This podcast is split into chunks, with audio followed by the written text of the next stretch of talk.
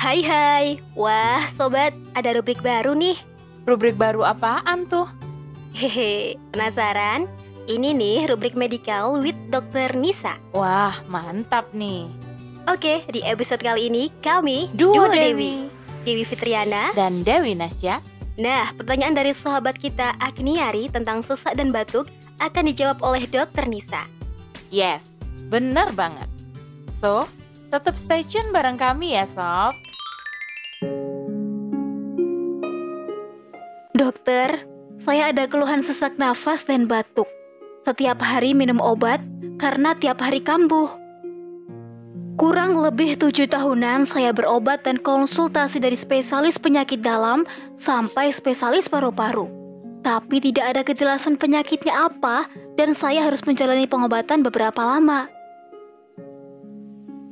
Sudah empat atau kali rongsen hasilnya sama, pneumonia bronkitis.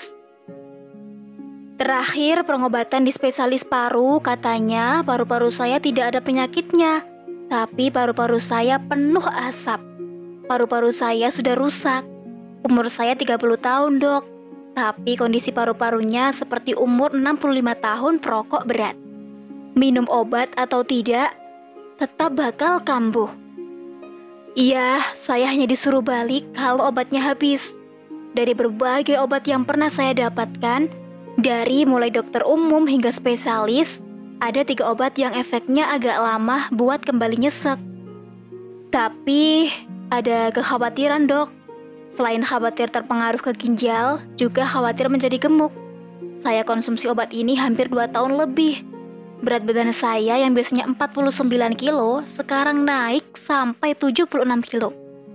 Karena sih, kata spesialis herbal, dexamethasone ini berpengaruh pada penggemukan badan, dok. Jadi, adakah solusi lain, dok? Jikalau memang sulit untuk sembuh, minimal adakah obat lain yang bisa menggantikan dexamethasone ini agar berat badan saya tidak semakin naik? Jujur, saya sangat takut. Soalnya saya minum obatnya tiap hari, karena tiap hari kambuh, dok. Dokter, dulu bapak saya dan abang itu perokok berat.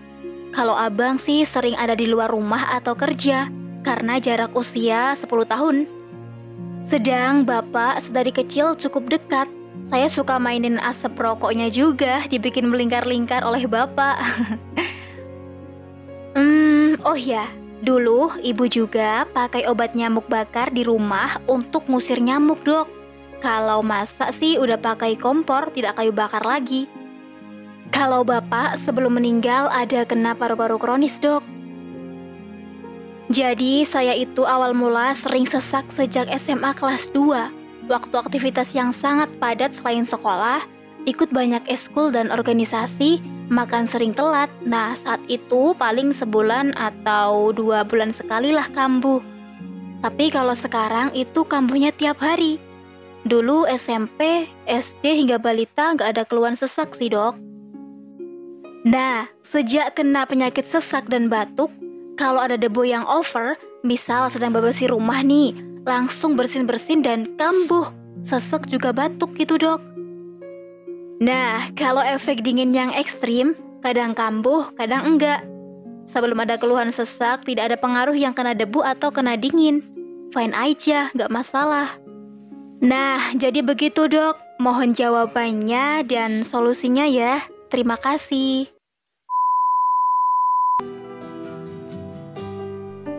Waalaikumsalam warahmatullahi wabarakatuh Mbak RH yang semoga dirahmati Allah Terima kasih sudah mau berbagi ceritanya ke rubrik with Dr. Nisa.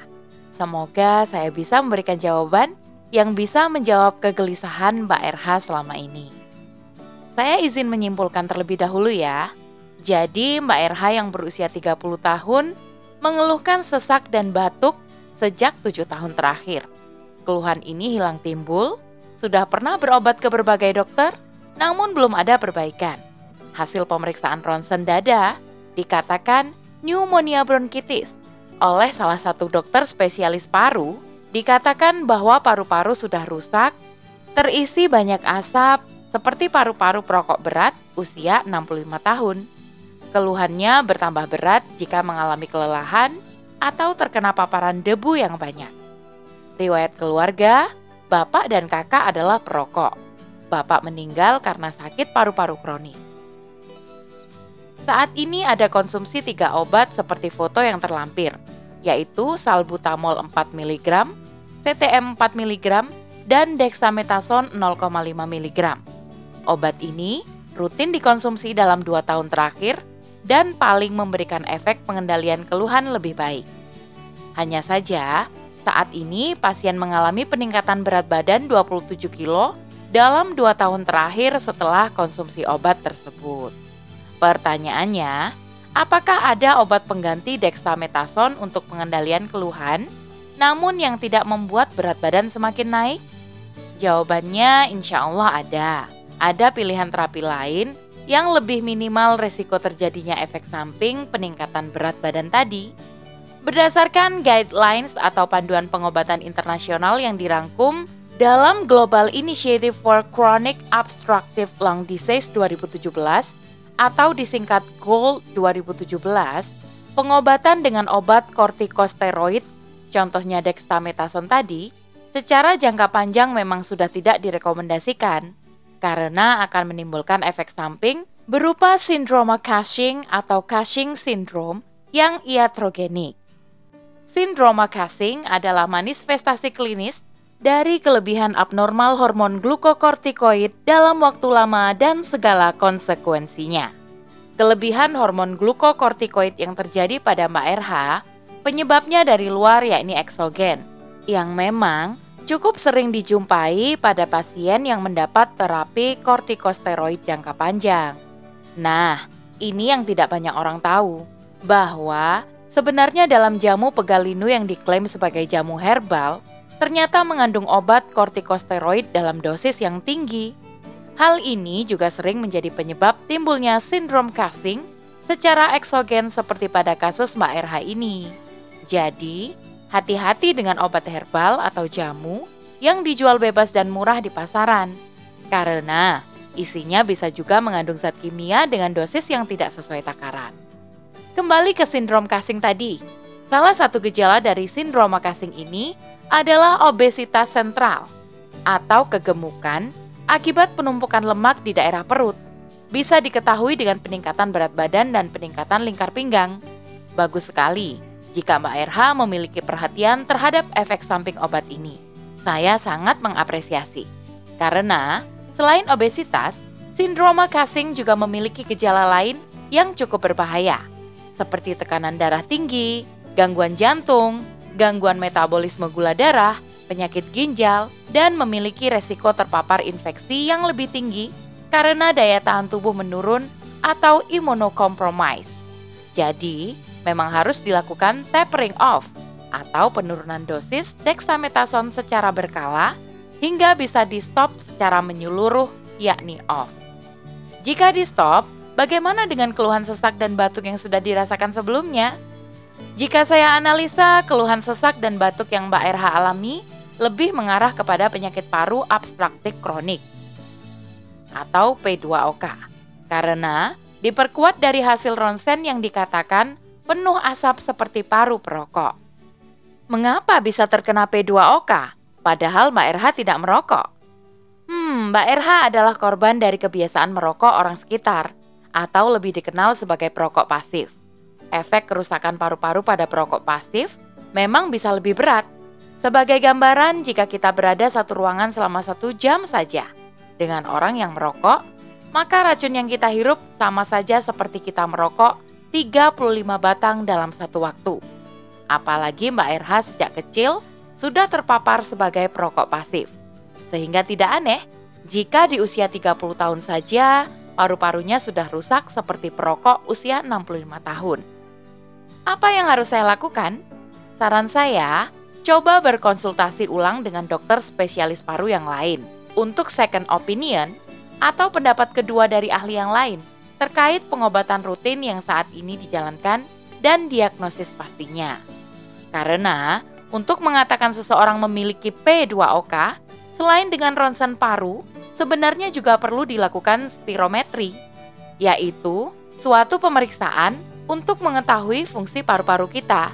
Dari situ bisa dilihat apakah karena sumbatan atau hambatan sementara. Setelah itu, akan dilakukan uji bronkodilator sehingga bisa diketahui apakah sumbatannya ini reversible, yakni dapat kembali normal, atau irreversible, yaitu menetap. Jika ternyata diketahui tegak penyakit P2OK berdasarkan pemeriksaan-pemeriksaan tadi, maka akan ditentukan pula derajat penyakitnya. Nanti, Mbak RH akan dipandu untuk mengisi kuesioner CHAT atau COPD Assessment Test. Dari penggolongan derajat keparahan inilah akan ditentukan rencana pengobatan selanjutnya. Tentu saja dengan juga menilai kekerapan kekambuhan yang terjadi dan mengontrol faktor resiko pada masing-masing pasien. Bagaimana pilihan terapi lainnya selain obat dexamethasone? Hmm, berdasarkan panduan GOLD 2017 tadi, lebih disarankan obat hirup atau inhale dari jenis golongan obat pelebar saluran nafas atau bronchodilator drug. Baik yang kerja cepat atau short acting atau kerja lama yakni long acting. Obat hirup atau obat inhaler yang lebih sering dikenal pada penderita asma lebih dianjurkan. Karena inhaler bekerja langsung pada target organ yang terganggu. Dalam hal ini saluran nafas yaitu bronkus dibandingkan dengan obat minum atau oral yang harus melalui jalur sistemik atau seluruh tubuh, baru kemudian ke target organ. Selain obat bronkodilator, mungkin juga akan diperlukan obat pengencer dahak dan obat antibiotik jika ternyata didapatkan infeksi bakteri pada paru-paru atau pneumonia. Tapi intinya, semua pengobatan ini berdasarkan pertimbangan dokter spesialis paru dengan beracuan pada guideline terbaru yakni Gold 2017. Jadi, kesimpulan jawaban untuk pertanyaan Mbak RH, terdapat banyak pilihan terapi lain selain dexamethasone untuk mengontrol keluhan penyakit saat ini. Sehingga, coba dipertimbangkan untuk berkonsultasi ulang ke dokter spesialis paru di rumah sakit yang lain. Atau bisa juga ke rumah sakit khusus paru yang ada di daerah Mbak RH. Selain obat, Hal utama yang penting untuk dilakukan sekarang adalah jauhi paparan asap rokok dan debu. Jika kakak masih merokok di rumah, nasihati untuk berhenti. Bersihkan dan cuci perabotan rumah, dinding, gorden, taplak meja, dan baju atau selimut. Karena racun dari rokok dapat mengendap dan terserap di permukaan kain bahkan hingga satu setengah tahun lamanya dari paparan terakhir. Selain itu, tetap jaga pola makan yang bergizi istirahat yang cukup, kurangi aktivitas jika ternyata menimbulkan kelelahan dan kekambuhan, serta tetap jaga protokol kesehatan secara ketat karena resiko infeksi yang meningkat tadi. Walaupun dari penjelasan saya ini penyebab utamanya adalah rokok, saya tidak bermaksud menyalahkan almarhumah Bapak. Pak RH, tolong maafkan Bapak ya, karena kebiasaan merokoknya itu juga merupakan bagian dari ketidaktahuan dan kelemahan beliau sebagai manusia. Yang sudah terjadi biarlah terjadi. Karena seperti yang diketahui, setiap kodok yang Allah gariskan pasti ada kebaikan di dalamnya. Kebaikan dan pahala besar dari kesabaran atas sakit, insya Allah diberikan kepada Mbak RH dan keluarga. Jadikan kematian Bapak karena penyakit paru kronis tadi sebagai sebaik-baiknya nasihat dan pengingat bagi diri kita yang masih hidup.